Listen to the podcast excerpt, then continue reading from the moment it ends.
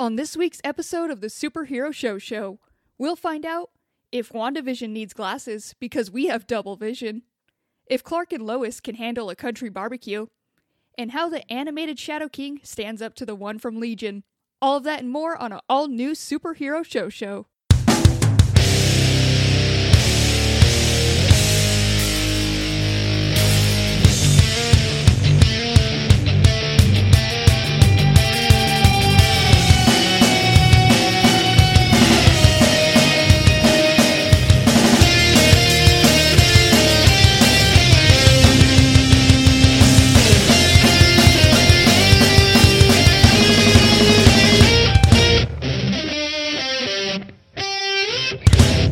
What's up, nerds? Welcome to the Superhero Show Show, the only show on the internet where we review every live action television show based on a comic book or comic book property. My name is Cassie, and I will be the host for this episode. And I, of course, am jo- joined by some lovely guests.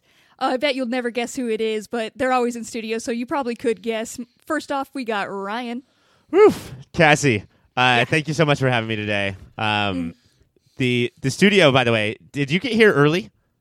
I did. I've been Okay. here uh, a couple hours. Okay, because the thousands of candles that are lit today, I, I do not know if you are setting up something romantic or if this is if this is a stink thing. If you are tired of me and Mike's musk and you thought candles would be the thing to cover it up, No, it's actually the opposite. If you read the labels on these candles, you'll notice that they are both say Ryan's musk and uh, Mike's musk. So I just you want it to be muskier. I We've needed been more showering musk. too often lately. I miss when you guys didn't shower and we just uh, like camped out in here. So I'm trying to recreate that vibe. And um, uh, if you guys want to like make it easier on me, my candle budget is going through the roof. So if you guys just want to go back to not showering, that would be great. Uh, maybe borrow from your wet bar budget there, bro. Uh, are you guys ever nervous in situations like this? Because uh, a lot of people who are just listening to the podcast don't know that every time we take a break, we do about 30 to 45 minutes of breakdancing.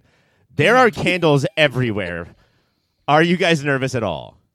I think I'm gonna put a blindfold on. It's time to to break dance with not just your eyes, but Matt Murdock style, with sound and touch. sound into it's like drifting rules like whoever can get the closest to the candle without knocking it over wins so we've been as you said we do this every break. So we're just we need to get better at this and this is the new challenge. Do not hit the candles. Between The one- like Matt Murdock and Luke Skywalker, uh, probably other examples, can you even become a hero unless you spend some heavy time blindfolded trying to do things that you need to see for? absolutely not did in like fast and furious when brian drives uh, in the rearview mirror using the rearview mirror only that's like the blindfold of driving so come on it all makes sense that other one you heard who's going to train daredevil style is mike thank you mike for coming to the studio yet again I'm happy to be here. It is uh, quite musky, and I'm Mm-hmm. into it. You're uh, right. I think it's setting a good vibe. Like I think it's the right amount of musk. Yeah. Uh, so to, to- because you know, not yet are we blessed with uh, scent based podcasts. My musk does smell exactly like a three day old Jim's cheesesteak, and Ryan's is like nacho cheeses five days old from uh, the roller rink. Yeah. So when you walk in, it's just like a 7-Eleven, which feels just like home. So I think it. I think it's perfect. Um, I could talk about your guys' musk all day though, but we do have a big show. So I guess should we just go on and talk to WandaVision, or do we need to talk more about musk? No, I have a couple more questions about musk. Why is Yeah, it the only? it. Why is it the only smell that you can feel? Like when when It's heavy. when somebody is cooking and you know you can smell it, but when you walk into a room after somebody just like has slept for ten hours in that room and that musk is there, you can feel it on your skin. Yeah. There's it like almost feels air like a pressure. sixth- it's like a sixth sense. Like I feel like a, a like a psychic. Like I can tell you everything about that person once I have their musk. like it's a deep connection at that point. Ah, they watch 10 hours of YouTube before sleeping for 10 hours. I got it. Since we're still talking about musk, follow up question: Where do you think the name musk comes from? It's Uh, it, it's the perfect word for it. Like Yeah. no It other is. word would fit that smell and feel. it is actually where Elon's family got their millions. Mm. Uh, that he turned into billions is they they made it in South Africa. They mined the musk and then spread it around. Put it, injected it into all the human beings, and then Mm, okay, I see. Thank you for answering these questions. You are a Yeah, it's like the- individual. Terrigen mists, mists, the Terrigen musk uh, that made the Inhumans Inhumans when they all became the when the new humans started up. It's like that, but that's how we all got our smell. Just like that. Well, you guys, I could talk about Musk forever, but unfortunately, uh, we got to get to WandaVision. So let's go do that right now. On the season one finale of WandaVision, we witness the Battle of the Witches as Agnes tries to convince Wanda to let her suck up Wanda's powers, but instead of handing them over, Wanda throws wards on the hex and traps Agnes. Meanwhile, Meanwhile, our Vision and Hayward's Vision are having a gentlemanly battle of the minds as they philosophize to determine who the real Vision is and therefore must be the one to be destroyed. There's also a battle of Home Alone shenanigans as the kids are tasked to take on the military. Taste buds, I ask you, this episode tied up all of our season one messes, messes. So, do you think the fact that we got a nice bow with a clear direction for next season, did you like that, or did it feel a little bit too tidy for you? No, I think that it was appropriately tidy. It's really hard. It's going to be hard, I think, in this segment to talk to talk about the show without talking about uh, the the doofuses of the internet, which Right. we we t- you know we've talked about a lot uh, on this show in general, not just about WandaVision, but about all stuff. Um, but because we are professional television critics who review and discuss and analyze the things that we are given, and that's And it get paid for it. and get paid so much money. Well, Cassie does. Uh, Thank you. that I I was incredibly satisfied by that as a TV watcher, and whatever Yes. dissatisfaction I had as a Marvel junkie or like uh, just somebody who's into Marvel porn is not worth talking about. Yeah. Yeah. That it's it's it's let yeah, let's just get this out of the way right now. It's so weird to be like, "Well, I thought it could be this thing and found other people online who thought it could be this thing and it wasn't that. So it was bad." I know we don't do this often. Kill yourself. Damn. Okay. This is this is the one time we'll say what a one- whiny little shit attitude you have. It is insane though, because like for me, like just enough to have like this entertaining, like it's it was a good episode and a good season. So like to have like any complaints about it just because it didn't go the way you wanted is crazy. and I It's it's I really appreciate the one-two punch of like we got the first seven episodes, and those were all great, and then sort of looking at the last two episodes is this one-two punch of previously on, which is uh, where we walk through all of Wanda's life, and then the, the you know the big finale that does do the Wonder Woman thing a little bit of having people fly in the air, punch each other during darkness, or the Black Panther thing if we want to keep it Marvel. Uh, but the the two episodes taken together as the big finale of everything that we got. Um, What you assholes, not you two, but the internet, are going to do are going to do in a couple years is rewatch the entire thing as one and be like, "Oh fuck, I shouldn't have been such a fucking asshole." Yeah.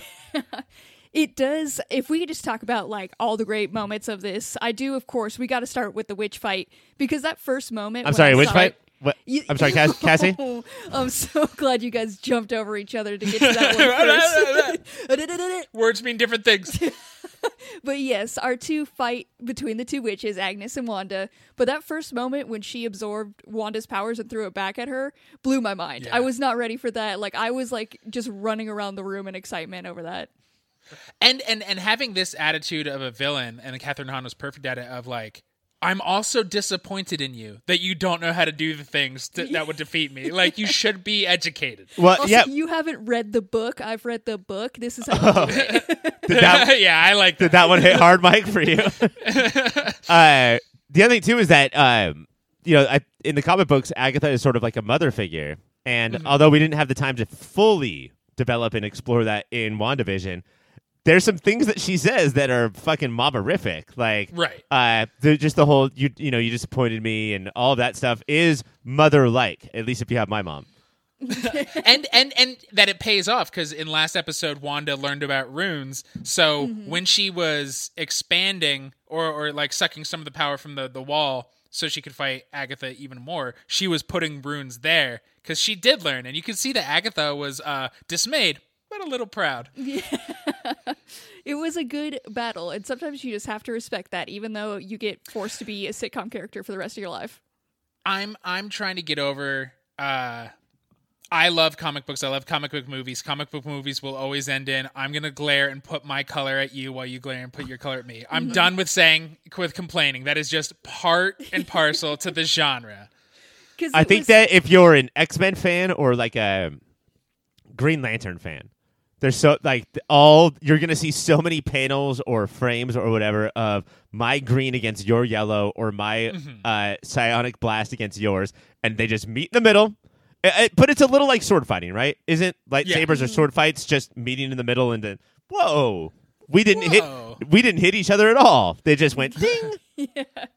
And like there was the fights were entertaining enough. Even the one between like we the two visions, we did have them battling each other, and it was cool to see them like equal powers because you know normally him being able to shift through somebody is a huge advantage, but mm-hmm. then he could shift right back to him. It was still very entertaining. The Vision one, I would say, was left me the coldest, and that's be- th- it's for a couple of reasons. because they're One- robots, Ryan. I know, and you know, they're just cold all the time. But one, it felt like that they wrote the the mid credit sequence from last week to be awesome, and then they had to deal with it in this one. They're like, oh, and, and Wait. now we have to spend time on it. And two, it's just like again, Vision's just out there delivering Hallmarkian quotes that make you like reflect on your life and life in general. Uh, but then we have to end up with things like, um, "Do you know about the ship of Theseus?" Yes, I do. And you did. Uh, let me explain it real quick. Let me explain that real quick. Then I, it would have been great. uh, Of course I do. Oh, you're right. Which one of us is real? Like they don't explain, and we're all furiously googling ship of Theseus. But I what what I like is so Vision is not just a Rock'em Sock'em robot. He's always been that like I went to Yale robot, and so for their fight to end that way fits well with the character. Oh, for sure. Uh, it's just it could have like it could have been smoother and it could have been more organic, even Right. though it's they're not organic. Uh, I I do think that They're if synthezoids. it felt uh, jammed in there, but it's still like I think that this show has the opposite problem, uh, gender wise, of a different show that we're going to talk about tonight, where the boy version of the titular character is feels jammed in more than the girl character and it just it felt weird when we went away from the girl character because it's it's her show it's her story it's all about what she's going through and because neither of the visions are real, it's like they can't really go through things. Like I guess Wanda's vision goes through things because he asks like, "What am I?" But because cries a goddamn tear part of her He brain. cried. But well, he saw a piece of Doritos trash flying by, so you know that's gonna make Vision cry. Uh, I forgot where I was going with that. So- the um i am with you. there's some it was it was insane to me that this episode wasn't longer. So i think that was what made a lot seem packed in there. The one that got tied up a little too tidy for me was um hayward. Like the fact that he was just taken out by darcy ramming into him and that was it for him. Like he was obviously like he's our biggest shithead. So i'm glad he got like darcy was able to take him out but it was just that one seemed the quickest and most like tie a bow on it he's out of here. Yeah, i was actually just going to mention that mike that on movie of the year we have an award at the end of every season called biggest shithead which is different than villain. And then cassie used that term biggest shithead that you know like agnes and then wanda were the two big villains like wanda to wanda was you know Uh-huh. like self villainy uh that I didn't mind it that much that because because Hayward was just biggest shithead and nothing else. He was he was that '80s uh, juice Yeah. bag from Die Hard that definitely. just just get him out, get him the fuck out of there. And, I guess, yeah, and when- let when Darcy started- crash into him. I could have used more Darcy and Jimmy in this episode. Uh, but for the end of him be like his sword turned into like faceless thugs. And so for them like to to like be trying to hurt little kids and all of that, for them to He shot at the little arrested. kids. It's so 80s. The the well the leader is, is arrested. Are those guys else gonna be like I feel like some G- Geneva uh it was broken there too. everything it's all broken Once yeah. he uh once he got out of his car and started firing at the children, that Yeah. was we were all done with Hayward and I don't know. I've seen some stuff online where like he was never fleshed out enough, but I don't think he was the point. I think that he was basically like the Maltese Falcon or, you know, the Infinity Stones, like he was just this plot device to get us from point A to point B and uh, just an easy mark to be like the the big uh, seemingly big bad, but really just an, an annoyance, you know, a thorn. yeah Right. Yeah, I could see that for sure. We do have. I was surprised that we. So Monica obviously takes some of the bullets for the kids since he shot a whole round into right for these children. But I was surprised that uh like that was the main amount of fighting we saw from Monica. Like she took out um fake Pietro and then also like saved the kids, and that was it's probably all she needed. But I was surprised we didn't get more of her powers. I I think it's a combination of character wise, it's her being like, "What the fuck is going on?" Yeah. and kind of watching, and then uh property wise, it's like, well, we want to do the big reveals in Secret Invasion and or Captain Marvel too. Yeah, I mean, think about her allegiances and how much her job has changed since episode one, where she was just like a daughter with a mom, and that that changed immediately. Like, oh shit, mom's dead. Um, now you're part of this bureaucratic corporation, and now you have superpowers, and now you don't trust the corporation anymore. So she spent the entire series, and not in a bad way, going like, "What the fuck is happening?" Um, but yeah, I do think that there was a reason why when Disney Plus did all their reveals about the shows, it was Secret Invasion was like Samuel L. Jackson and nobody else. Oh And- yeah. We were, we were like, well, it's probably not going to be like a one man show. It's probably not going to be like him on a New York stage being like Secret Invasion. My What- neighborhood's like this. Yeah, And so yeah, would it's watch. Rambo time. Uh, and th- that's also going back to your original did it get tied up too neatly why i don't think it does is this story the chapter of this story and wanda's grief finished so th- but we get uh white vision is just out and about learning about life in the ship of theseus uh monica rambeau knows she has an appointment in the sky and Wanda is ghost reading. Like there it's still like I thought those were, were great stingers because like more will continue for them, but this chapter of their lives is done. yeah. And I think that the big the big thing for Monica is because you know she's such a she's played off of Captain Marvel, and Captain Marvel is such a soldier and almost as black and white as maybe Captain America might be. Um, and now we know that Monica is different because she knows how she was raised. She knows how she was like, uh, like how she got to the the the job that she has, and then she just lets Wanda go. She's like, Right. there's not even a mention of like, uh, actually, Wanda, if you could stay here for one second because we want to question and arrest you forever. She's just like, yeah, no, I get it, girl, go, and then let Scarlet Witch go. Monica is now closer to Captain America's Civil War team than Iron Man's Civil War team, and I think that's a big deal. Oh yeah. Yeah, that's actually a good point. I like that. Do we um there was another big point I wanted to talk about right now. If only I knew. W- was it uh one of the things that might make it weird that Wanda let her go? It's after the town reveals that when you let us sleep, already a horrifying statement. You, we have your nightmares. Yeah. and that your grief is poisoning us like it's it's but it, it wanda was a villain even though an unintentional one because she's like no i made you all happy they're like no you made you happy and just got away and then she does look horrified when when they let her know how much it sucked I did want to ask you guys if you if do we need to go through a bunch of Wanda rehab? You know, like so Stephen Strange. There was no Benedict Cumberbatch in this episode, um, but we do know that uh, Elizabeth Olsen is the second lead of Doctor Strange two. Do we? Do you guys feel like we need to go through a bunch of Wanda rehab, or are you guys down with just ah she learned her lesson?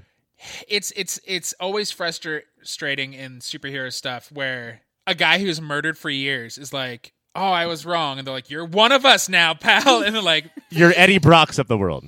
You're Eddie Brocks, your your Negans, if in, in The Walking Dead, like it's like, I, and even Negan went through more than most people do because he was in jail for years. Uh, but like Captain Cold, we loved Captain Cold on The Flash, but he did was just a piece of shit, and then suddenly went, oh, I should stop, huh? And they're like, Yeah, you're fine, buddy. Like Yeah. justice can and should still prevail, right? At times, right? Well, that's Though I guess dedicating your life to doing good after that is reparations. and she is doing like a eat pray love thing out in the woods. So you know, she's reflecting while learning the text. So I think Yeah. like that's going to be her her transformation.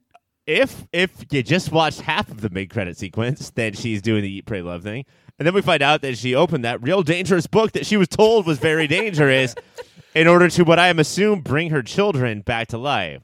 Mm. Well, I think she was just trying to learn about it, and then she hears them screaming, which I think will be some of that multiverse, and maybe some of that madness. A little God. bit. Can you guys even imagine? I just wish because there's not enough hours in the day. Uh, I just wish that I could have a version of me doing other stuff. Like Yes. I, I'm watching WandaVision as another version of me is watching Resident Alien. oh man, what a dream. Um, before we go, can we just talk about how we we didn't how did none of us guess that uh fake Pietro was gonna be Ralph Bohner? Like I feel like it was all there for us. Like nobody nobody threw out Ralph Bohner. it, it, it I think so many people are mad that I think that the designers of the show knew what to do with red herrings. And the biggest gasp is that like so you thought it was Mephisto? Sorry. She screamed Ralph for nine episodes, guys. I, I like how douchey he, he is, and I like to think that's who real Ralph is. Like he really Yeah. is just a piece of shit townie from Westview, and because he laughs at his own last name. Boner. it's uh it was a, honestly a great episode. I can't wait. Do, it, is it do we know if there's a season 2 for this or is it all just leading off to new new things? don't know. All right. I think what the I don't know if there's like a season two planned yeah. for any any one thing. So they're just gonna keep doing like these miniseries. Like basically, we we we made a three hour movie and we chopped it up, um, maybe forever. So I don't know if there will be like a Loki season two or a Falcon and Winter Soldier season two. Uh, I think it's best to assume that there won't be, and then be pleasantly surprised with, when there is. Yeah. Yeah. It was um I've had a great time reviewing this show for what it is. So it's going to be sad to say goodbye to it, but that was the finale. Um are you guys are you ready to say goodbye? I, I it was hard to because I am a professional uh, TV critic and podcaster. Think about uh, the shushies. It was hard not to think about the shushies. And I mean, is this going to take everything down? I don't it might. It was so good. Those goodbye that goodbye scene actually before we leave. Also, did it get a little dusty for you guys? That was surprisingly a little dusty. Yeah, it's it's uh there's the line everybody's been either like lauding or making fun of from last week's episode, the love grief is love persevering, but this his goodbye, like this is just a very poetic dream vision. And uh but what her telling him what he is was also like uh so emotional and impactful if you just let yourself get sucked into the sweetness a little. Yeah. Real quick, jumping off that, real quick. Um, in the comics, the reason that she goes crazy is because that she finds out that somebody tricked her into thinking her kids were real. In the show, when once she learns her kids are not really real, she seems. I mean, she seems like sad, but not like I'm gonna spin off the Right. axis of craziness. Sad. So, did that work? Was that okay? That she just said like, "Peace out, bitches." It was interesting because she said, "Thank you for choosing me to be your mom." Right. Which what a feels like- line. she knows like she always knew everything was like she would let herself get caught up in her own fantasy but she always knew it was all fake like Yeah, she was she she was just going through the grief process like very publicly and affecting other people that everybody kind of goes through kind of taking a whole town with her in the process. So it's fine. We've all been there. but yeah, I don't. We do. Sadly, we are out of time. We do got to wrap this up.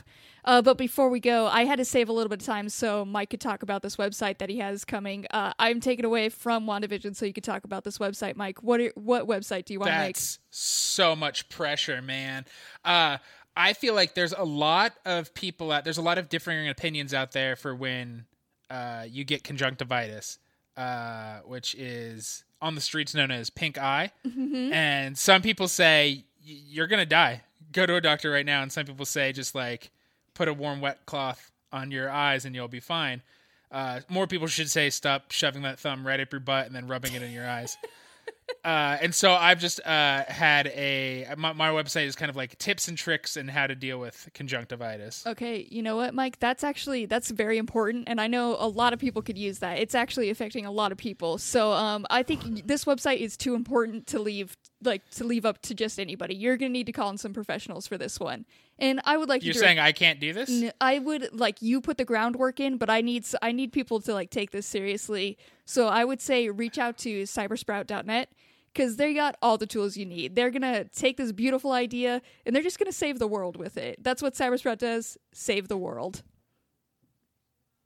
That well, that sounds good. All right, check it out. Go to there. That's gonna be that website. Coming up next, we're gonna go to our pull list. We're back, and it's time for the pull list where we talk about all the other shows we watched this week. First show starting it off is Resident Alien. This week's Resident Alien turns away from the new Kid Truce and spotlights two new characters. The first is the new doctor in town, played by Michael Cassidy, aka Zach Stevens, co creator of Atomic County and one corner of the love triangle filled out by Seth Cohen and Summer Roberts. Oh shit! Oh. The other new character is the general in charge of finding and destroying Harry, played by none other than Linda Hamilton. Taste buds, I ask you this. Where are we going first, the doctor or the general? Man, Let's it's go to the general. it's general time, governor. So, Linda Hamilton is here. Uh, this is the kind of thing where, like, it's good to not read news and websites because we've been building up to, like, who's in charge of these people. Uh, and to get Linda fucking Hamilton. Woo! What a coup. What a coup. And Linda Hamilton, we of course all know is Oh, my God. Cassie. is from Mike, in our text feed, and I quote, Cassie was born in 2017 and will not know who Linda uh, Hamilton is. oh, it's the Terminator. You She's might know her as the Terminator. the Terminator herself, of course. How could I not see it? That is a big get for Sci-Fi Channel. That's crazy. Most people know her, of course, as the star of one of 1997's two competing volcano movies. She was in Dante's Peak. But yes, she was also Sarah Connor in the Terminator films. And uh, yeah, she's uh, just as badass as ever. Uh, I do like the whole. This is competing with The Walking Dead World Beyond, in that they cast the big general as Julia Ormond.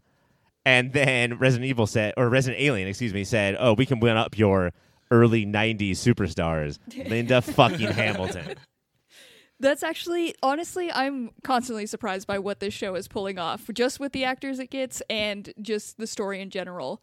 And they're general now.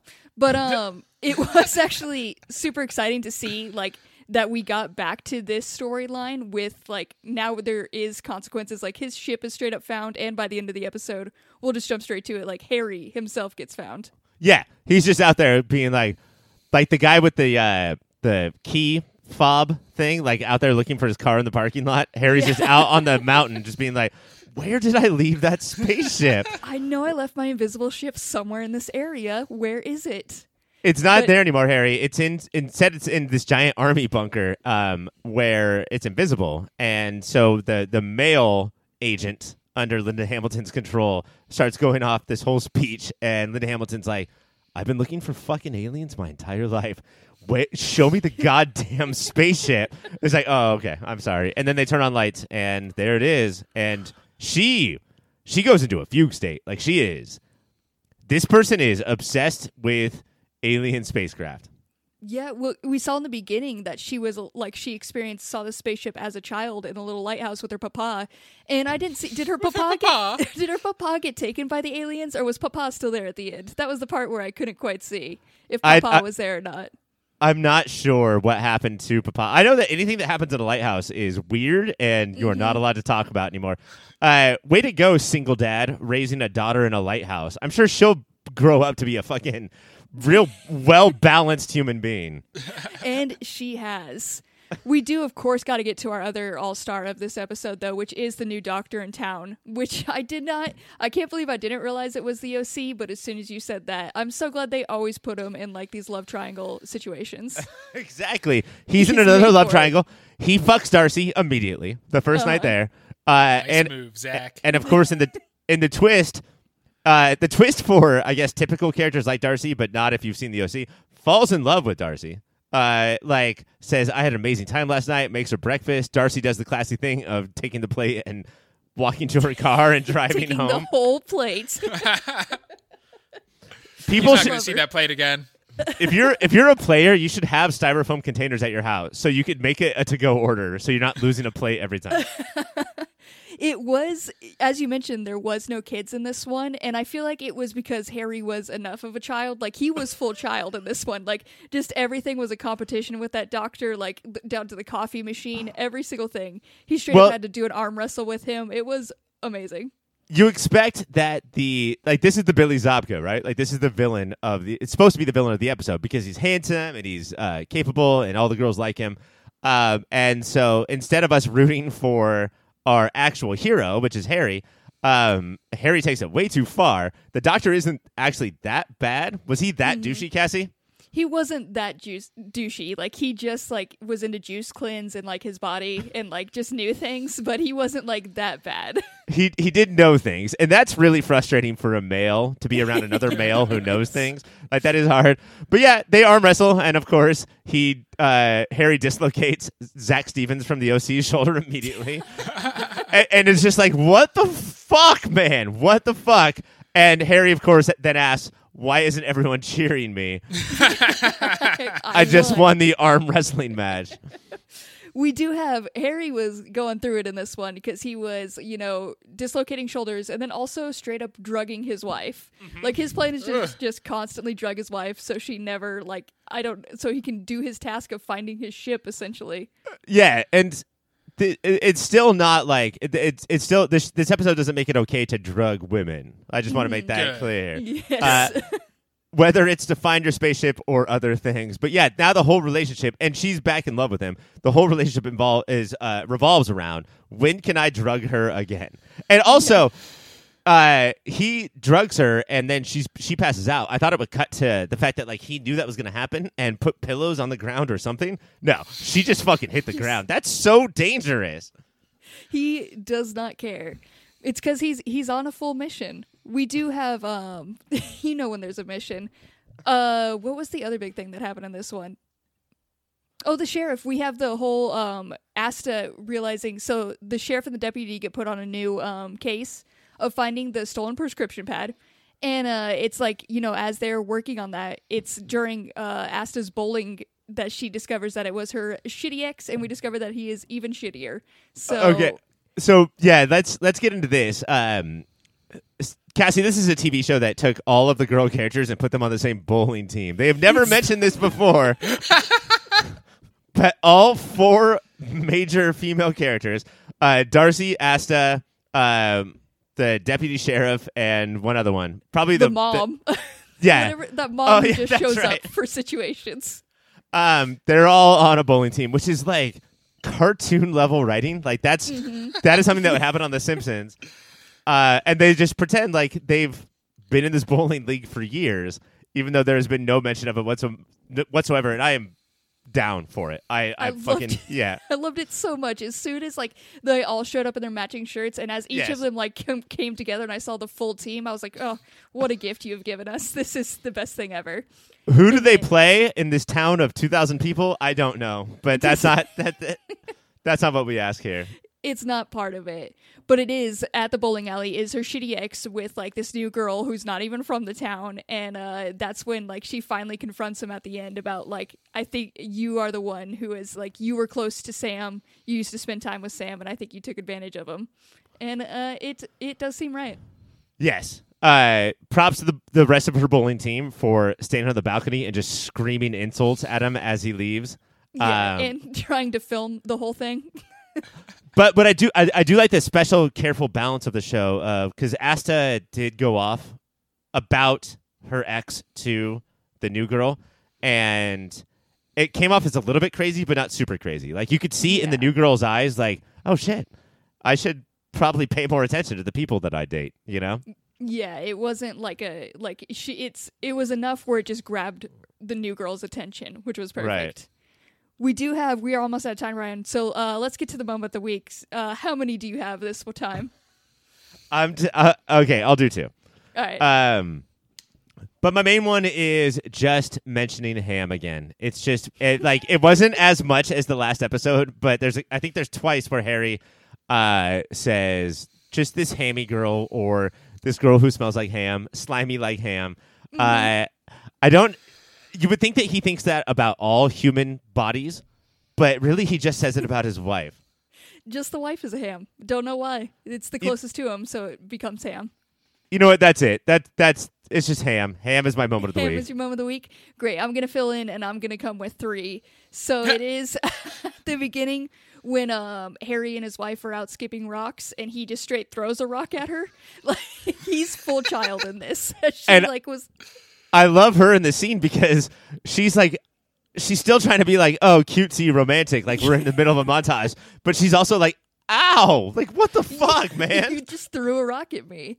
And the other one was when um, the sheriff goes to interrogate one of the kids, and we just get a montage of him being insane, playing good cop and bad cop, and he yells, "You bitch ass shit nugget junkie." I don't know what it means, but it is delightful. I I feel so bad because I shit on the sheriff character after we watched the pilot, mm-hmm. and now after that montage, I'm like, no, this is like a severely talented comedic comedic actor who Yeah. probably made up a lot of that stuff. Like, Yeah. I I'm so on board with the sheriff at this point. it did have the vibe of they just let him go, and it, it all of it worked. And then my final one is when um Harry's wife is trying to get him to move to New York, and she's like, "Name one thing you didn't love about New York," and he says 9/11, and it's just like fair. this show is amazing. You should be watching it. It's Wednesdays on Syfy. Our next show is Black Lightning. Uh, on this week's Black Lightning, Jefferson pays Tobias a visit and warns him to stay away from his family. Taste buds, I ask you this: How well would Tobias get along with your family?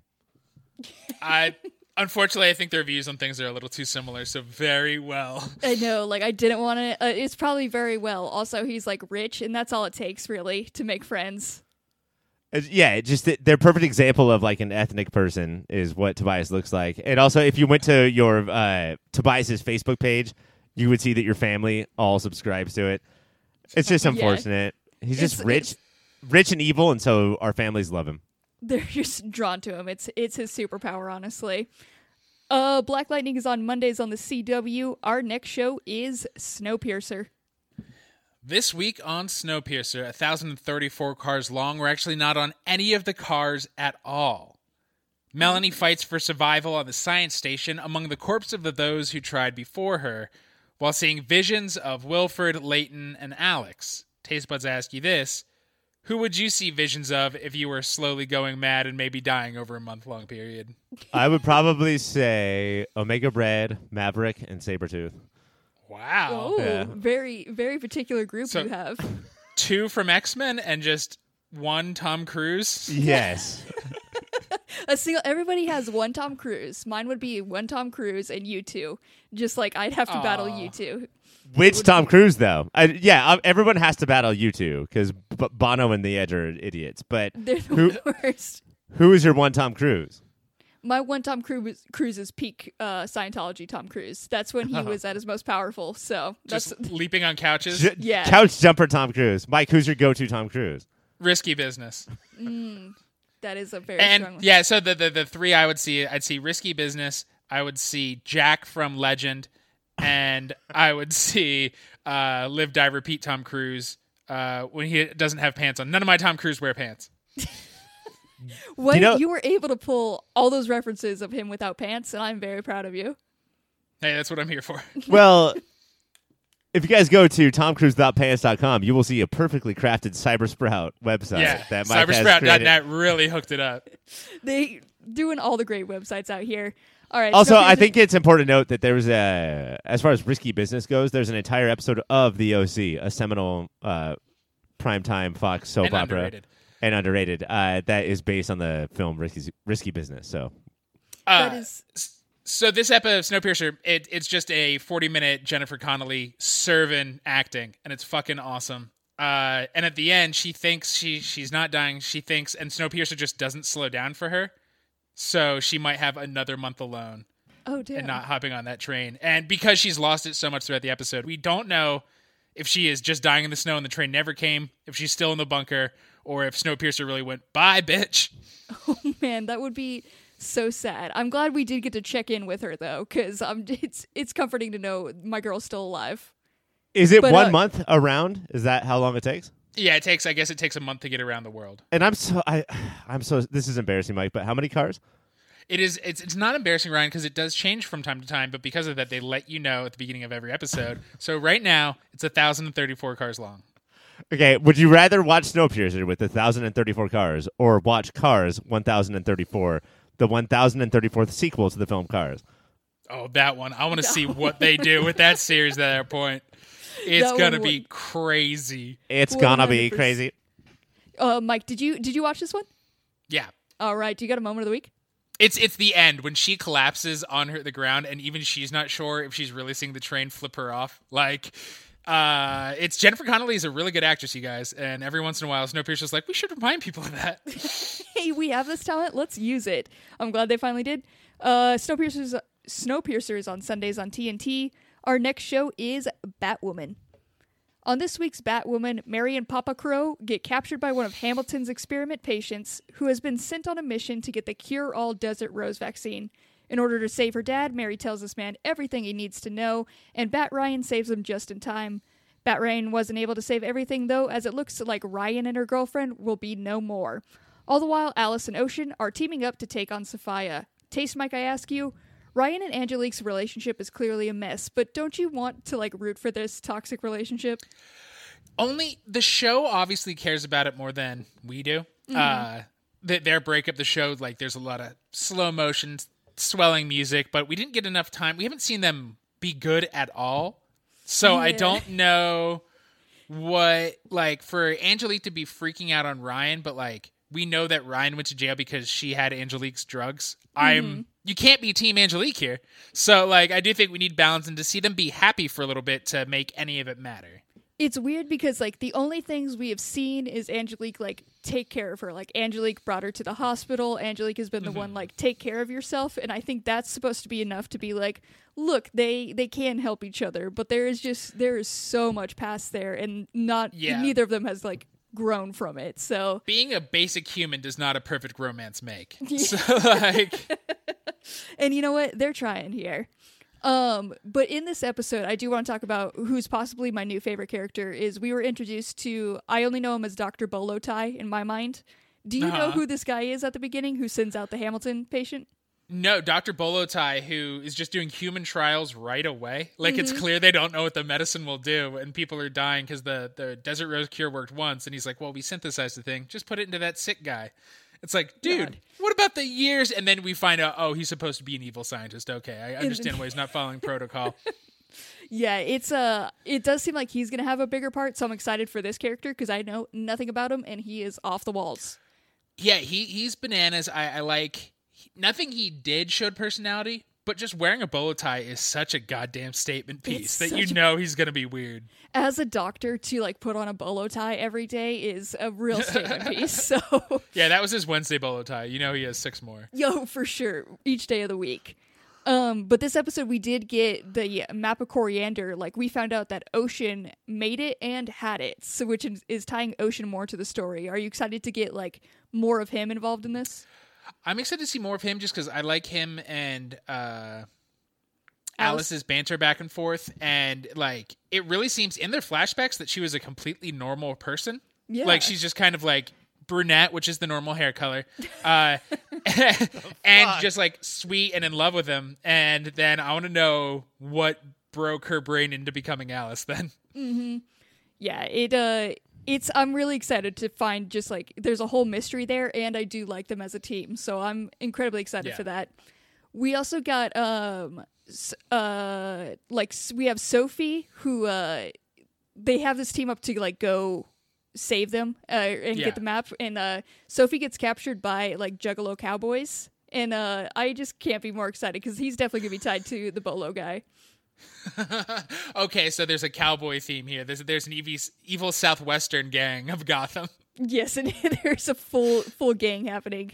Um, but we do have between Luke and Ryan, like they've uh, had a really like rocky relationship. Yeah, this is so they got in yet another fucking fight and I, I think it's bending over backwards now. Just let them like they, they didn't like each other at first and now they're learning to respect each other for every other episode to be like, but here's why they're fighting again. Like it feels forced. It is feeling forced. I'm hoping this is the last one now that he fully he had a full moment where she was like he was like she is a hero like she did this whole time like dying from kryptonite and still like saved the world and like made it better and is like killing mm-hmm. it as Batwoman. So I'm hoping this will finally do it like next episode an apology or whatever and then we're done with it. I could only hope. Yeah. But it has upped the stakes now that it is confirmed Ryan is dying from this kryptonite thing, and now the only cure is this desert rose thing. So everybody is full force to the desert rose. I think it would be very brave of them to from now on only have a character be Batwoman for a handful of episodes, Just and then we just burn through a bunch of Batwoman. new ways for each Batwoman, and Luke's gonna hate them all. And then Yeah. uh, every he's single always one of like, them. he's like, you're not like Ryan or Kate, and the next one like, you're not like Martha, Ryan, or Kate. How do you feel about the relationship between um, Mary and Papa Crow? Because well, this, Papa Crow sucks. yeah, he's uh, he tells worst. her he- she's like well uh, rich people in gotham suck. You're not doing enough to actually clean up this town. So yes i do run this illegal clinic. And he's like you're going to become evil just like your dead mom did who must have known about the human experiments. Like he a stranger with brain issues told him that his dead ex-wife uh Ran helped do the experiments. and he went i guess i'll believe this guy. And then decided like well if you break one rule that means you'll break all rules and you're gonna be evil. He sucks. Yeah, and it was the her at the end where like he was like, you know, I'm taking away your clinic, and she was like, you know, you never paid attention to me, and it was it was better for me when you pretended like I didn't Yeah. exist, and I was like, oh shit, it got intense on this episode. Um, we are almost out of time though, so do you have a moment of the week, Mike? Yeah, I have a dumb one. Uh, I I do generally like this show, uh, but one of the dumbest things was when Angelique did take Ryan to the ER. Uh, an orderly who was rushing by because you can hear people be like, "Oh, they're they're coding," which means dying.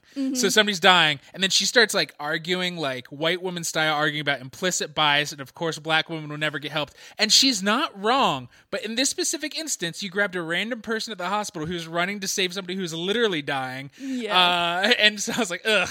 I, I think generally the show's done pretty good at talking about how systemic racism affects uh, all of society, but this moment was a little. Ugh. Yeah, it was like they put they made a conscious decision to have people yelling codes in the back and then for her to grab. Like that was all purpose. Uh, my moment of the week is just the Juggalo Cowboys. I couldn't get enough of them. I can't wait for them to be a staple of this. Uh, Batwoman is on Sundays on the CW. Our next show is The Flash. Season 7 of The Flash begins right where we left off. The Mirror Mistress is free and doing crimes, even though people think she's totally fine and normal after not being seen for years. Iris is losing her mind in Mirror World. Bar- Barry barely has any speed, and they're trying to make an artificial speed force. This last bit gets a boost when all of the other non Nash Wellses end up going into Barry's body, and they determine if Nash uses himself as an organic conduit with all the multiversal elements from the residual Welleses, he'll die, but the Speed Force will be born. Taste buds, I ask you this. How much would you want to see Grant Gustin doing eight different impressions of Tom Cavanagh? Oh, God. that makes me sick to my stomach. Can it, It- be a negative amount? Tom Cavanagh is the greatest actor who's ever lived. We've all decided that. Uh, Future But it Pop does- Filter Hall of Famer, Mike?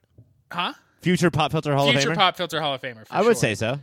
but um, Grant Gustin is not.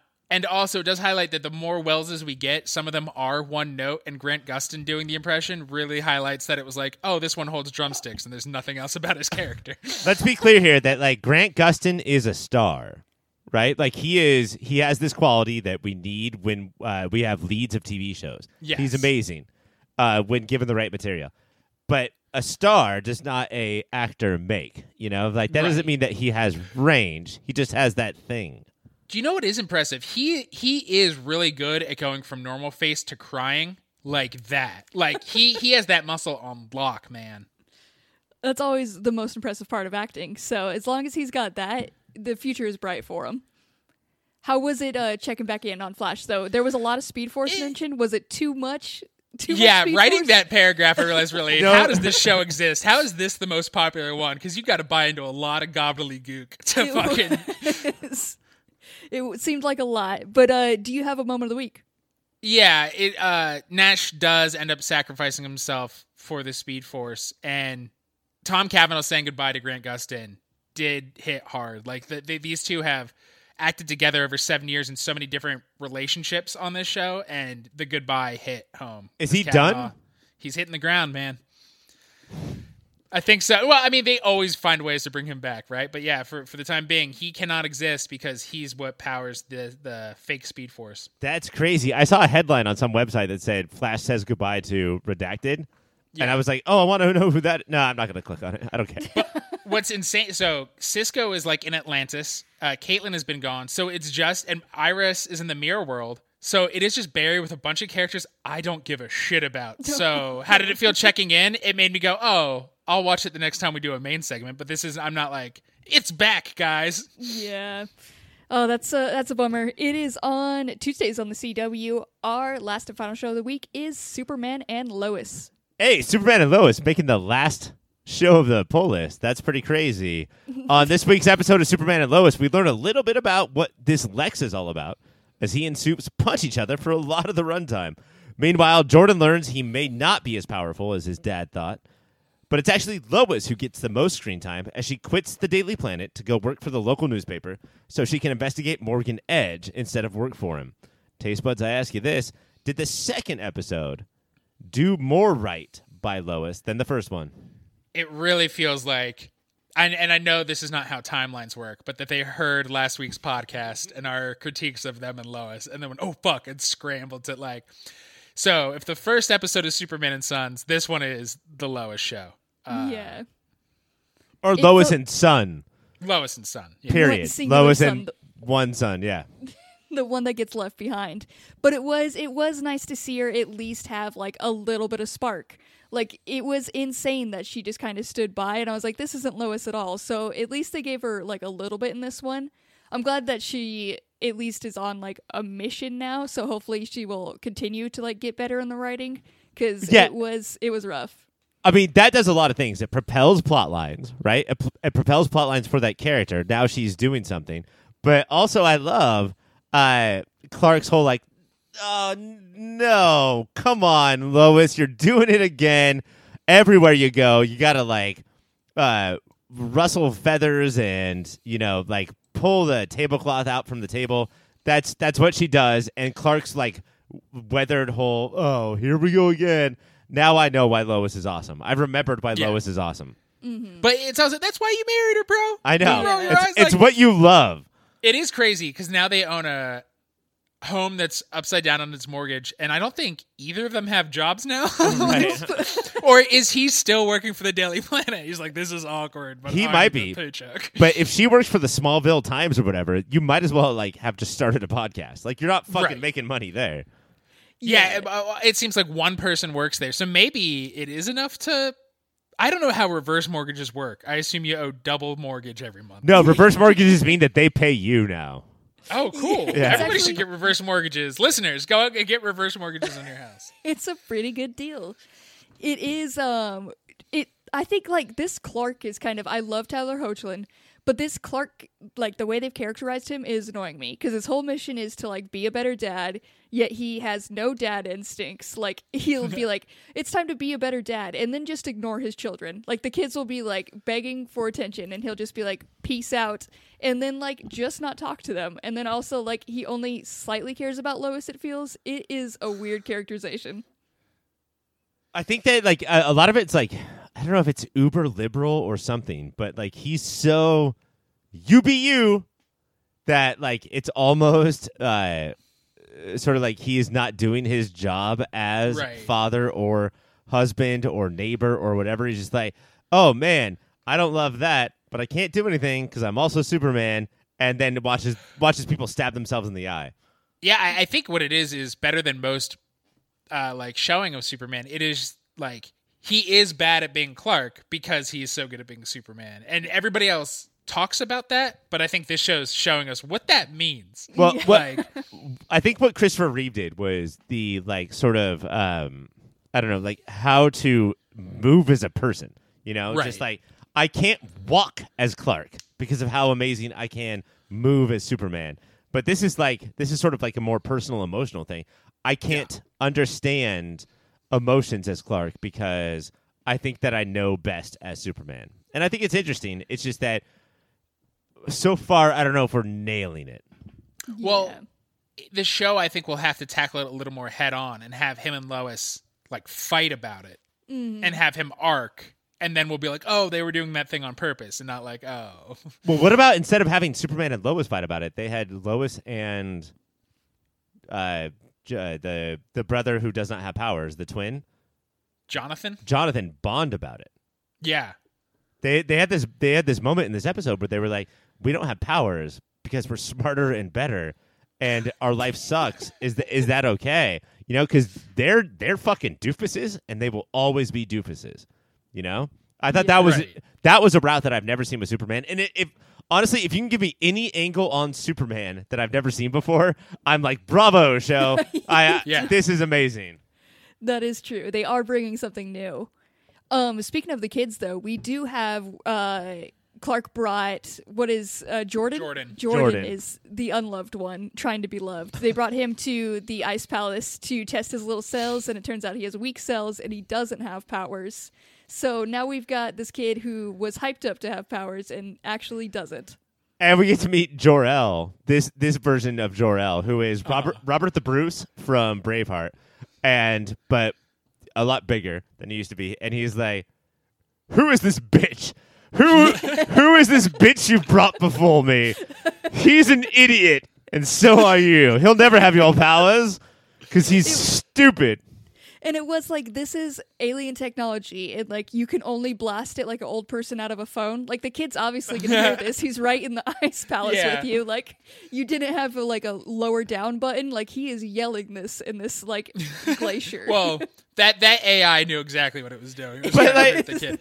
It's AI that is so good or bad at its job that it has to include all the fucking uh, racist bullshit that old men come with. Yeah. If if if Jordan was ever sad, he never got to meet Clark's dad. Now he's like, oh shit. I'm glad this guy hasn't been at Thanksgiving.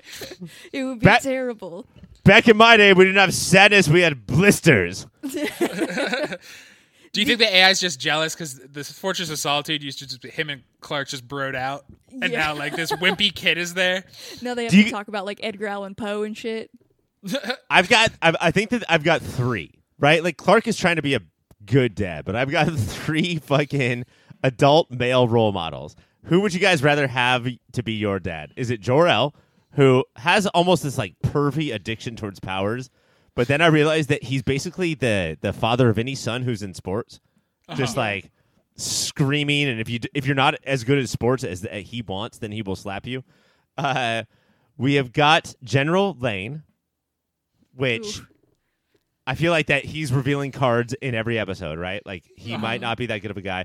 And then we've got fucking uh, Kyle, who is really good at barbecuing. And at some point, when you look out the window, he'll just have a guitar and be wail- air guitar next to the barbecue, letting you know exactly what kind of d bag. If you didn't know, he was a d bag in the first episode. So that's what we're doing is we're trying to attach people to Clark, looking around this world, being like fucking douchebags everywhere.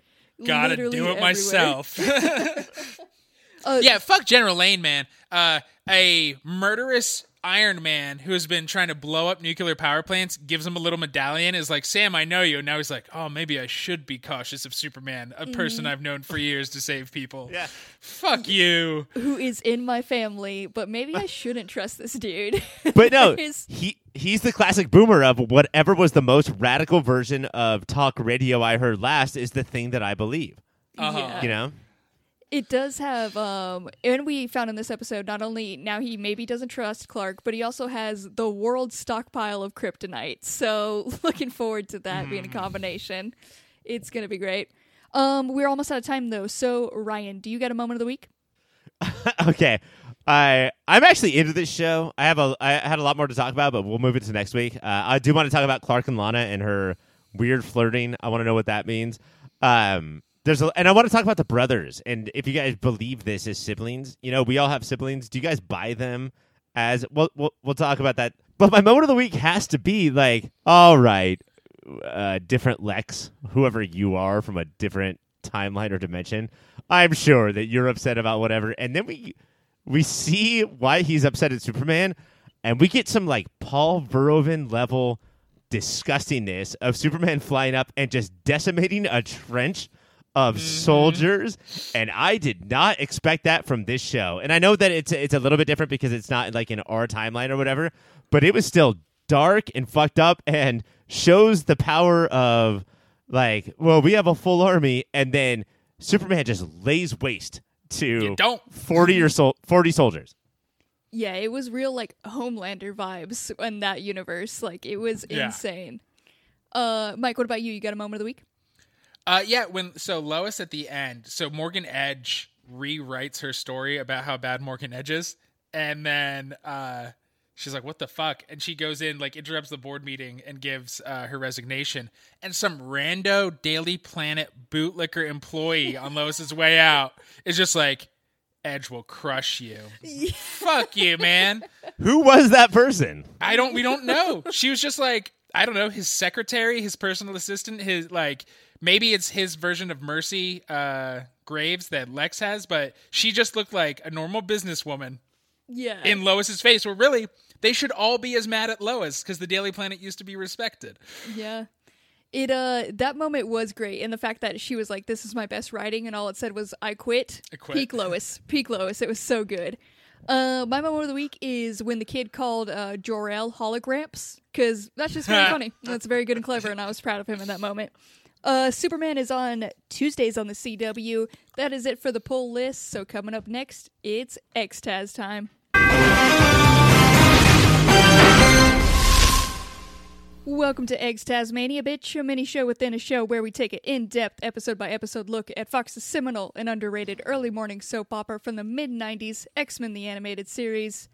On this week's X Men episode, there is a tear in the astral plane coming from the village Storm grew up in, which is not a coincidence because the Shadow King purposely did this in order to convince Storm to let him use her body by possessing her son, Mjnari, first. Rogue Storm and Mjnari work together to force him back into the astral plane, and at the end of the episode, we find out that Professor X and Magneto were brought to the Savage Lands.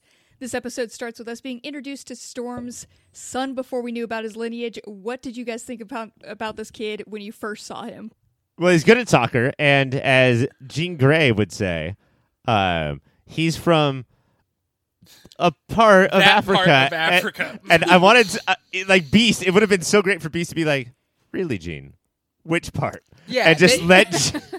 Normally, Beast is pretentious with no like goal, and Yeah. that really that's the time, man. That's the time to be pretentious.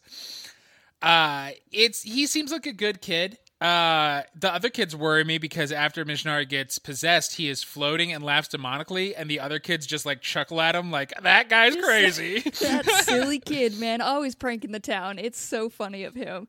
It was uh it was wild to as an introduction and I expect nothing less from X-Men. And then we go from there straight up to uh, Wolverine on a mission to find Morph in Brazil. We're all over. Hold the on, Cassie. one. I am sorry. I am sorry. You're saying that Wolverine bailed from the team to go on a solo mission. This is absolutely shocking to me. Should we have an award at the end of every season or even every episode of favorite Wolverine bailed on the team? it's gonna there would be one every episode because it's he goes where he wants to go, and this time Well- it was Brazil. At least he went where he wants to win. That means there's a bunch of X Men who are just like playing video games and watching TV back at the mansion, not helping either mission. I li- I like Wolverine because every time he leaves, he says, "I go where I want to go." But I respect Wolverine because every time he comes back, he says, "I went where I want to went." real respectable guy. Um, but yeah, we do have him like the most insane boat ride I've ever seen. Like the only thing I expect from like the Jungle Cruise, where I, it was a straight up Jungle Cruise boat. Why was that guy not making hilarious puns the entire time? like he Cut had for a little time. monkey. it was. He had a monkey friend and everything. It seemed like a delightful ride for him. And um, he was like, "You are just looking for a guy who could be anybody." And uh, Wolverine was like, "Yes, you get it. That's my mission." But classic conservative in that. Oh, I'm gonna say. Well, I hope it's not one of those mutants. I hate them, Mm-hmm. and just expecting everybody else on the boat to be like, "Yeah," as opposed to being like, "Ew, what the fuck." Also, uh, Wolverine got that monkey onto his shoulder, and the guy was like, "Nobody's ever been able to do that before," because he fed the fucking monkey. Yeah. like all he did was give the monkey a peanut. Dude, you should be feeding your monkey. You gotta That's feed the monkeys. monkey. Um, then we cut back over to you know somewhere in Africa, and that's when we get the big reveal that Mjnari is Storm's kid. Did you guys have like? Did this blow your minds as kids? Because this was insane. She says that, and it's mind blowing. It's like, oh shit, Storm abandoned her boy in Until you get a part little bit of explanation. And then she's like, well, I saved his mom. Godmother is different. That is that's some mm-hmm. I'm I think now there's a restraining order his mom took out on Storm because she's just like, he's my son. and that's weird.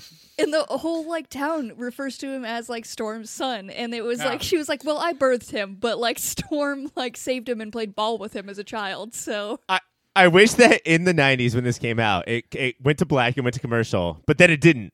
And then it just come back to Rogue and her being like, wait, what do you mean, though? Explain that real quick.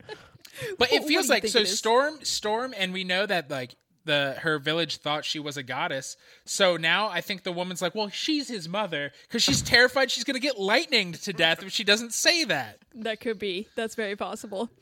Um. Then after this big reveal, we get the best thing that's ever happened, and that's Morph pulling a Jackie Daytona and being a bartender somewhere else. He's Get just trying to. toothpick. He's trying to blend in. He's just living that bartender life, practicing some jokes and getting no respect for it.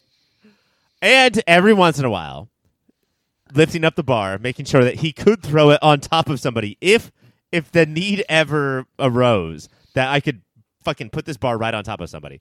It doesn't. oh wait, no, how? No, now I need to. Here we go.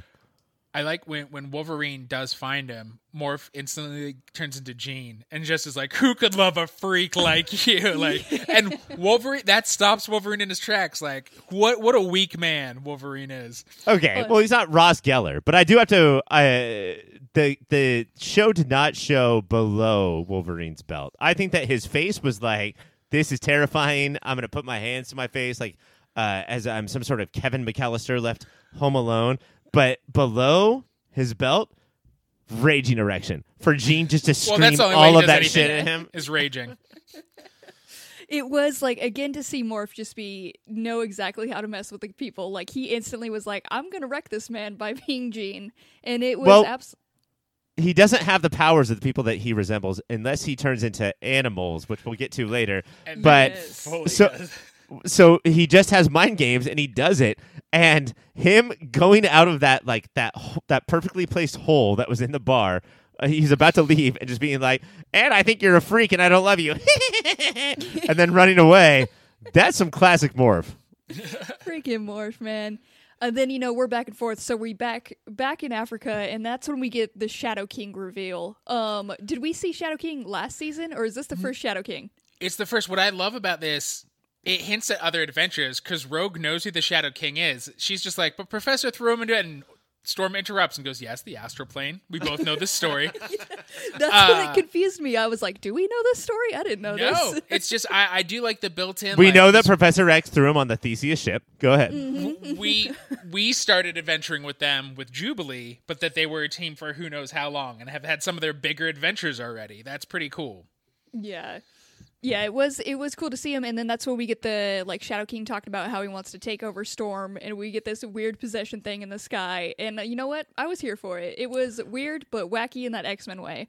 Well, I would say that we have roughly as much experience of being an X Man that they do, right? Like we've sat through all these episodes. So if you're going to take over a body, it's, It's fucking storms. Oh yeah. For sure.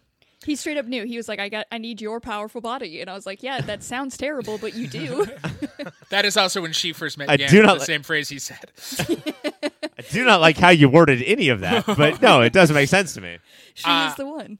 I also like to fight him when he possesses her. She flies into space and he chokes. It's like, well, I don't know how this is really working if you're both But- getting choked out here. That's just a classic superhero thing, man. I don't know what to do. Fly into space. Fly into space. You got to. Just run away from my problems. So that was their showdown, which goes with her going to space. But then we do have the Morphin Wolverine showdown, and that's when we see that he does he's able to turn into animals, and that's when he is most powerful. Before that, though, Morph switches into Sabretooth. And we haven't seen Sabretooth in a while. And Mike, I wanted to talk to you about this based on your recent viewing outside of the superhero show show. Uh-huh. Is Sabretooth John Kreese? Are those two characters the exact same character? They are very similar in that they think they are right. Plus, they look the same. but they look exactly the same. Plus, you were once my mentee, Right. and now you're not. So therefore, I hate you. Sabretooth and John Kreese are the exact same karate children. I, I think if Marvel's smart, they should cast John Kreese as their Sabretooth. That would be fucking awesome. Over Liev Schreiber? Yes, over Liev Schreiber. He's insulted, you would ask. But yeah, is it is it fair to turn into a rhino in the middle of a fight? Like a rhino was a bit extreme.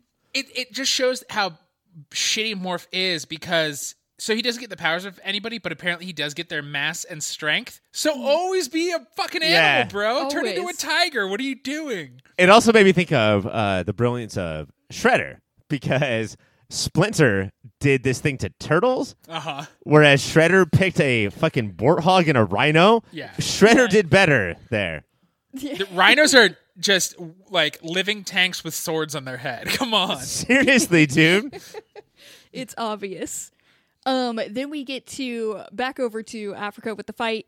Uh, we have Mjnari who's gonna lead the Shadow King into the astral plane. This little kid comes, he's uh, not possessed anymore, and he just goes full hero instantly. Like he is fine going into the astral plane and leading the Shadow King, who is very powerful, into the astral plane. He's Well, he is- powers. He is Storm's son, aka Ororo Monroe's baby that she babysat three times. So that does make sense. I did I did like the astral plane though. Um you know, for like a, a 90s cartoon on a budget trying to like uh, rip these cells off as fast as possible. I thought the astral plane looked pretty cool.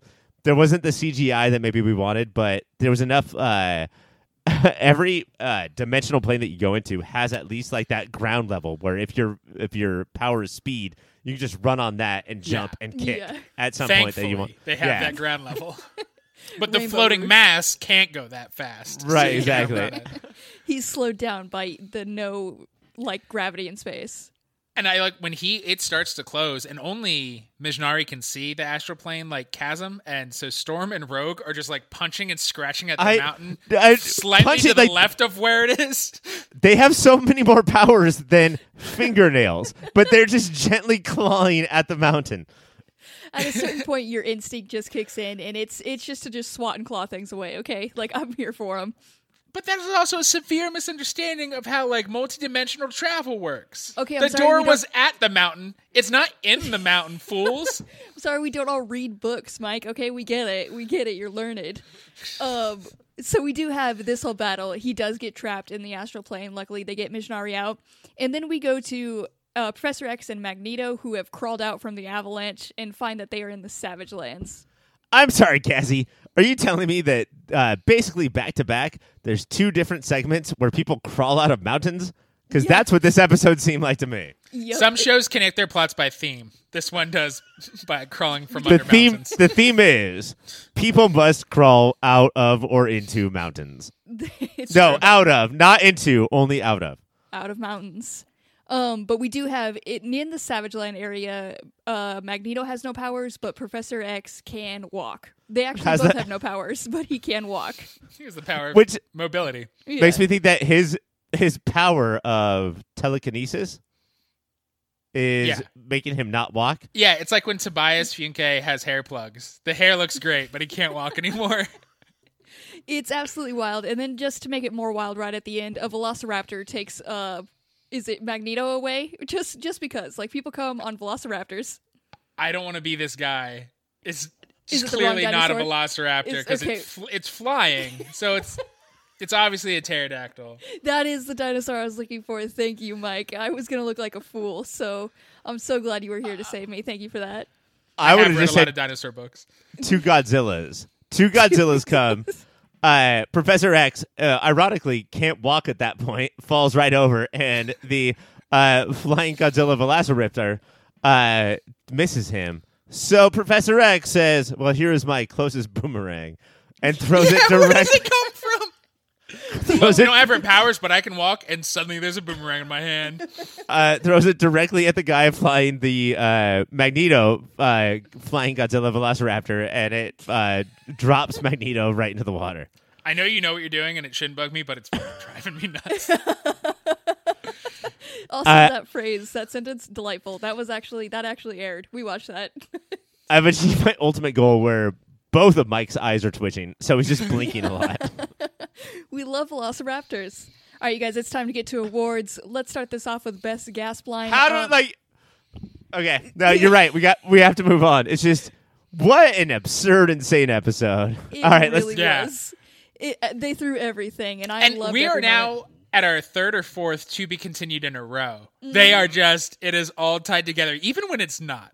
Like the Savage Land episode is not going to be really tied to this one, but now they've said "fuck you." We're going to make you feel like you cannot miss the next episode. Based Yeah. on how this works, I think that the next episode will continue a Agents of Shield plotline from uh, 34 years later, where Phil Coulson walks in and does not know what's going on.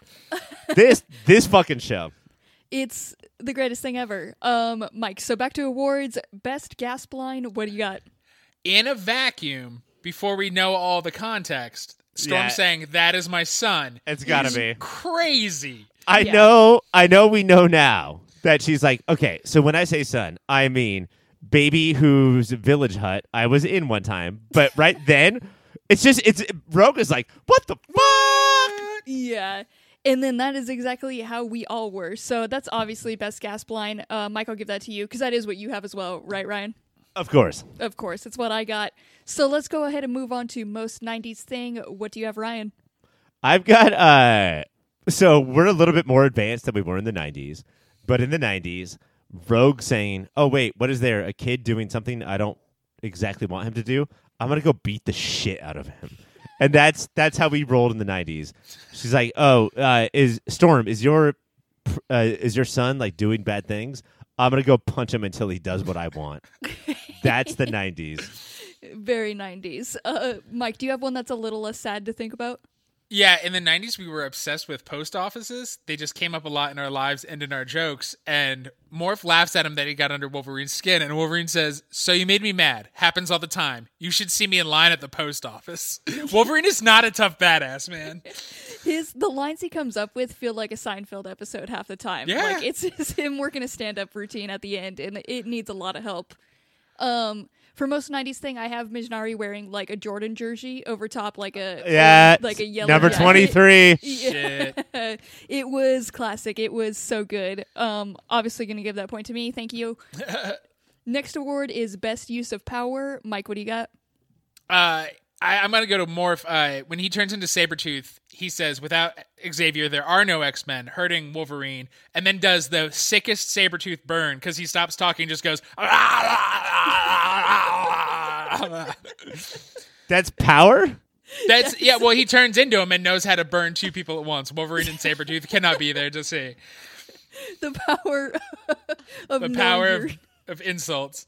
and of acting. It's very powerful. I very much enjoy that, Mike. Ryan, what do you got? Uh, it looks like in my notes it says throwing rope, which I, th- I think they- means I think it means jizzing. Yeah, but that's a code for it's got to coming. be jizzing, or it could be that boomerang at the end because you know the power the power of an arm to throw a boomerang is impressive. That was Uh, basically Xavier jizzing. But I, I think what it actually says is throwing Rogue. Rogue keeps Uh. getting in between the Shadow King and uh, Storm. And at one point, the Storm is just like, nope, and just throws Rogue for like miles and miles and miles. And I, I don't, I don't know what weather came into that, or if it was just Storm's beefy arms. But man, Rogue flew forever. Yeah, she did. Um, I have best use of power is Rogue using her hands to try to swat away the Shadow King when he was trying to possess Storm. Like as he was floating over, she just started to try to like wipe his spirit away. get, get away, get away, get away. And um, like you have powers again, but sometimes swatting away is the best. Um, Mike, I like yours though. is very out of the box. I do enjoy a good impersonation, so I'll give that one to you. Um, Seriously, if you don't if you don't remember, go back and watch his saber tooth. The the amount he just growls and spits them over in Wolverine's face is absurd. it's he's got to get full into character, and I respect it. Our next award is LVP. Uh, Mike or Ryan, what do you got for this? Uh, okay, so Mjnari says, um, "There's the mountain. That's where the astral plane is coming from." And then Rogue straight up says, "Well, that's a mountain. That can't happen unless he put the astral plane in there, and then the astral plane could come out of the mountain." And yeah, Rogue, we already fucking figured all that shit out, bro. I no, bro. I think you did a good job in this episode, but Rogue, that moment wins you the LVP award. Look, it's this is classic like white lady with good intentions goes Seriously. to Africa to missionary, but does not listen to the people she's trying to help. Yes. Oh man. Uh, Mike, what do you got? Uh, mine's in that same spirit, actually. Uh, it's Jean because she just says something odd is happening in part of Africa, Looking and then map. doesn't help anybody of her, not, three of her teammates. Like there's three adventures her teammates are on, and she just doesn't do shit. All she has to do is just zoom the mouse in a little bit, and you could It was- you could you could She doesn't sound even like say it's like in the eastern southern part of it. Like she she just is like it's in that part of Africa. just somewhere in Africa. Like she is looking at a map, a thing's blinking on a map, and she's like, "Look, it's in Africa." That's crazy. Um, along the same lines, I have Beast, who just like was there. I don't know why he was just in that room, and then he did absolutely nothing. Like I don't know why he was in the episode at all. It was wild. Um, but Ryan, I'm gonna give that one to you because you are. You are so right with Rogue just trying to piece together exactly what was said. So it's amazing. Um, But wait, what if this thing? what if? Have we thought about? Hold on, everybody. Hear me out. Um. All right. Next and last award is MVP or most like Storm. Mike, what do you got? Uh, I'm gonna give the Storm Award to Storm's quote unquote son. This preteen, early on in his speed abilities, uh, willingly after he's been possessed, willingly goes into the astral plane to get the Shadow King in there, and I think that's super ballsy and brave. Ballsy and baller. Yeah, One hundred. he did more than 99 percent of the X Men in this episode. He really did. It was insane. Uh, he's who I got as MVP t- MVP two, and he is the most like Storm because direct, obviously Storm's son. So how could we not? Uh, Ryan, are you going to argue for anybody else? Uh, by the way, based on Storm, uh, that kid being Storm's son, both of you are my sons, and so congratulations. Uh, I'm gonna give it to Maurice Dean Witt. Wint, the uh, voiceover artist for the Shadow King. I know this is a little like uh, out of the box, but this guy's voice is scary as fuck, and I would definitely be scared no matter what he did or said around me. Um, I think that this guy's voice is insane, and so I think that he is the MVP.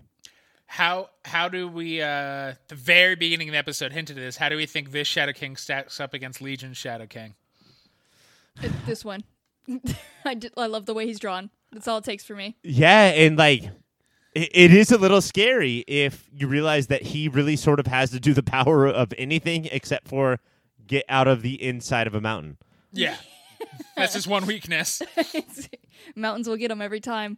Um, Ryan, I really like that out of the box one. I normally always reward that, but I mean, I of course got to reward Mike because he has the same thing as me. So that point's gonna Right, go to Mike know. because it is Missionary.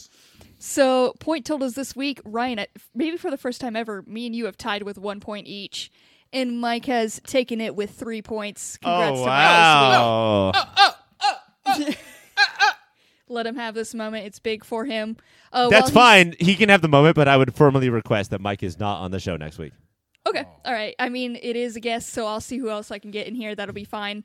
Um, Mike, while you have the opportunity, can you tell me about some websites?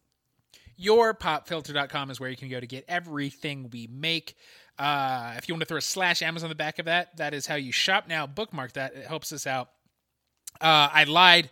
Yourpopfilter.com is not where we put everything. We put some extra better special content at patreon.com slash yourpopfilter. Pick a tier, support us directly, and get even more fun stuff. And of course, go to cybersprout.net if you want to make your own pink eye conjunctivitis type website.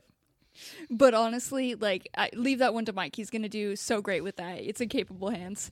Uh, Ryan, can you tell me about some other shows? Yes. If you like this show, please rate, subscribe, review, uh, do all the things to the Superhero Show Show. But while you're doing that, check out the Movie of the Year podcast, where me and Mike and somebody else go against the year 2020, which is the worst year of all time, and we're going to see if it could actually produce good movies. So please rate, review, and subscribe to that.